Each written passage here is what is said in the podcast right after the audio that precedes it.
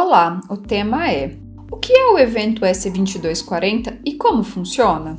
O envio das documentações necessárias para estar em dia com as regulamentações trabalhistas e previdenciárias se tornou mais simples com a implantação do e-social. Entre as principais mudanças estão o envio eletrônico de informações da SST, que foram divididas em três eventos, e um deles é o evento S2240. A portaria PRS INSS número 1411 de 3 de fevereiro de 2022 disciplina que o formulário do Perfil Profissiográfico Previdenciário PPP será transmitido para a Previdência Social por meio eletrônico. Tais informações deverão estar condizentes com os dados transmitidos no evento S2240, visto que as informações do evento podem inclusive serem transformadas para um formato que atenda o PPP. A transmissão eletrônica do PPP será obrigatória para todos os trabalhadores que trabalhem expostos ou não a agentes químicos, físicos, biológicos ou associação de agentes prejudiciais à saúde, mesmo que sejam adotados equipamentos de proteção coletiva e individual, ou que não seja caracterizada a permanência do trabalhador, ou que não existam requisitos legais para fins de caracterização de atividades exercidas em condições especiais. Apesar do envio dos documentos da SST ter sido simplificado, algumas dúvidas ainda podem surgir, principalmente no S2240, evento que trata sobre os riscos do ambiente de trabalho, por ser algo amplo e importante para o PPP. Alguns detalhes podem passar despercebidos ou incompreendidos. Sabendo da importância deste evento e de tudo que ele influencia, preparamos esse post explicando bem sobre como ele funciona e do que se trata especificamente. Confira a seguir.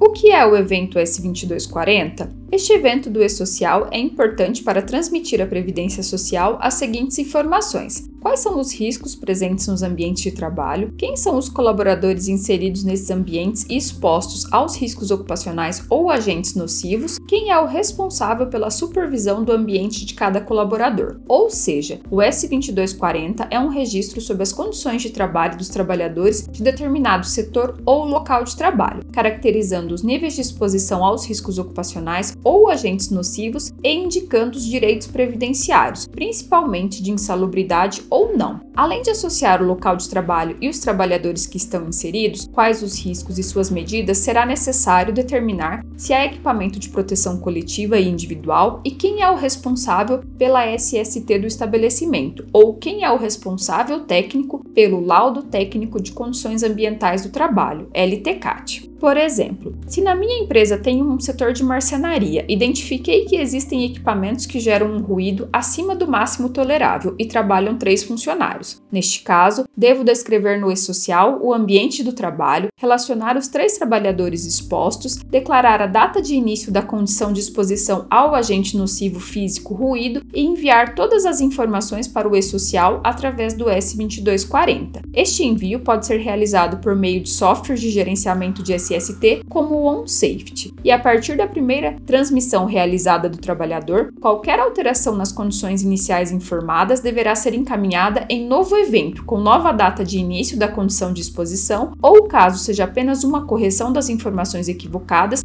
deve-se optar pelo envio de retificação. Ele é obrigatório? Todas as empresas, privadas ou não, que tenham colaboradores enquadrados no Regime Geral da Previdência Social, RGPS, devem manter as informações do S2240 atualizadas no e-social. É obrigatório realizar o envio do S2240 após a carga inicial sempre que houver a incorporação de novos funcionários, pois eles estarão expostos a riscos já enviados e isso precisa ser atualizado, alteração dos fatores de risco presentes no ambiente, se não há mais ruídos, preciso informar novamente, agora enviando que no meu ambiente há ausência de riscos ou agentes nocivos, a troca do responsável pela supervisão da saúde e segurança do ambiente. O evento S2240, assim como outros eventos ligados à avaliação e controle de riscos ocupacionais, é regulamentado pela NR9, assim como o evento é subsidiado pelo Laudo Técnico de Condições Ambientais do Trabalho, LTCAT, e como destacado anteriormente, existe a expectativa que o S2240 gere o formulário do PPP. Como manter o S2240 em dia? Desde que o E-Social entrou em vigor, os trabalhadores já passaram a ter seus cadastros no sistema digital. Cadastro este que pode ter sido realizado pelos eventos S2190, Registro pre Preliminar do Trabalhador, S2200, Cadastramento Inicial ou S2300, Trabalhador sem vínculo. E para o envio do S2240, os trabalhadores já devem estar cadastrados por meio destes eventos. De acordo com o Manual de Operação do E-Social, toda nova exposição do funcionário a risco prevista no anexo 4 da Regulamentação da Previdência Social precisa ser informada ao governo. E como vimos anteriormente, é exatamente isso que o S2240 faz. Para fazer os envios, você pode contar com sistemas eletrônicos como o nosso, onde você cadastra sua empresa ou empresas de clientes, os trabalhadores, as informações do S2240 e realiza o envio. Para fazer o envio de forma correta, use as as informações do vínculo trabalhista dos trabalhadores com a sua empresa, CPF e a matrícula do E-Social no cadastro dele no sistema. Informações essas que já são fornecidas pelos pré-requisitos de cadastro S2190, S2200 ou S2300 e podem ser encontradas no portal do E-Social. Como as informações pertinentes ao ambiente de trabalho ou LTCAT, a exposição de risco e com uma cultura de SST focada na prevenção e redução de acidentes de trabalho, a sua empresa estará em dia com a regulação e ficará cada vez mais focada na implantação de uma gestão de riscos ocupacionais, GRO. Gostou deste formato? Deixe um comentário nas nossas redes sociais e acompanhe os conteúdos de SST com o OnSafety.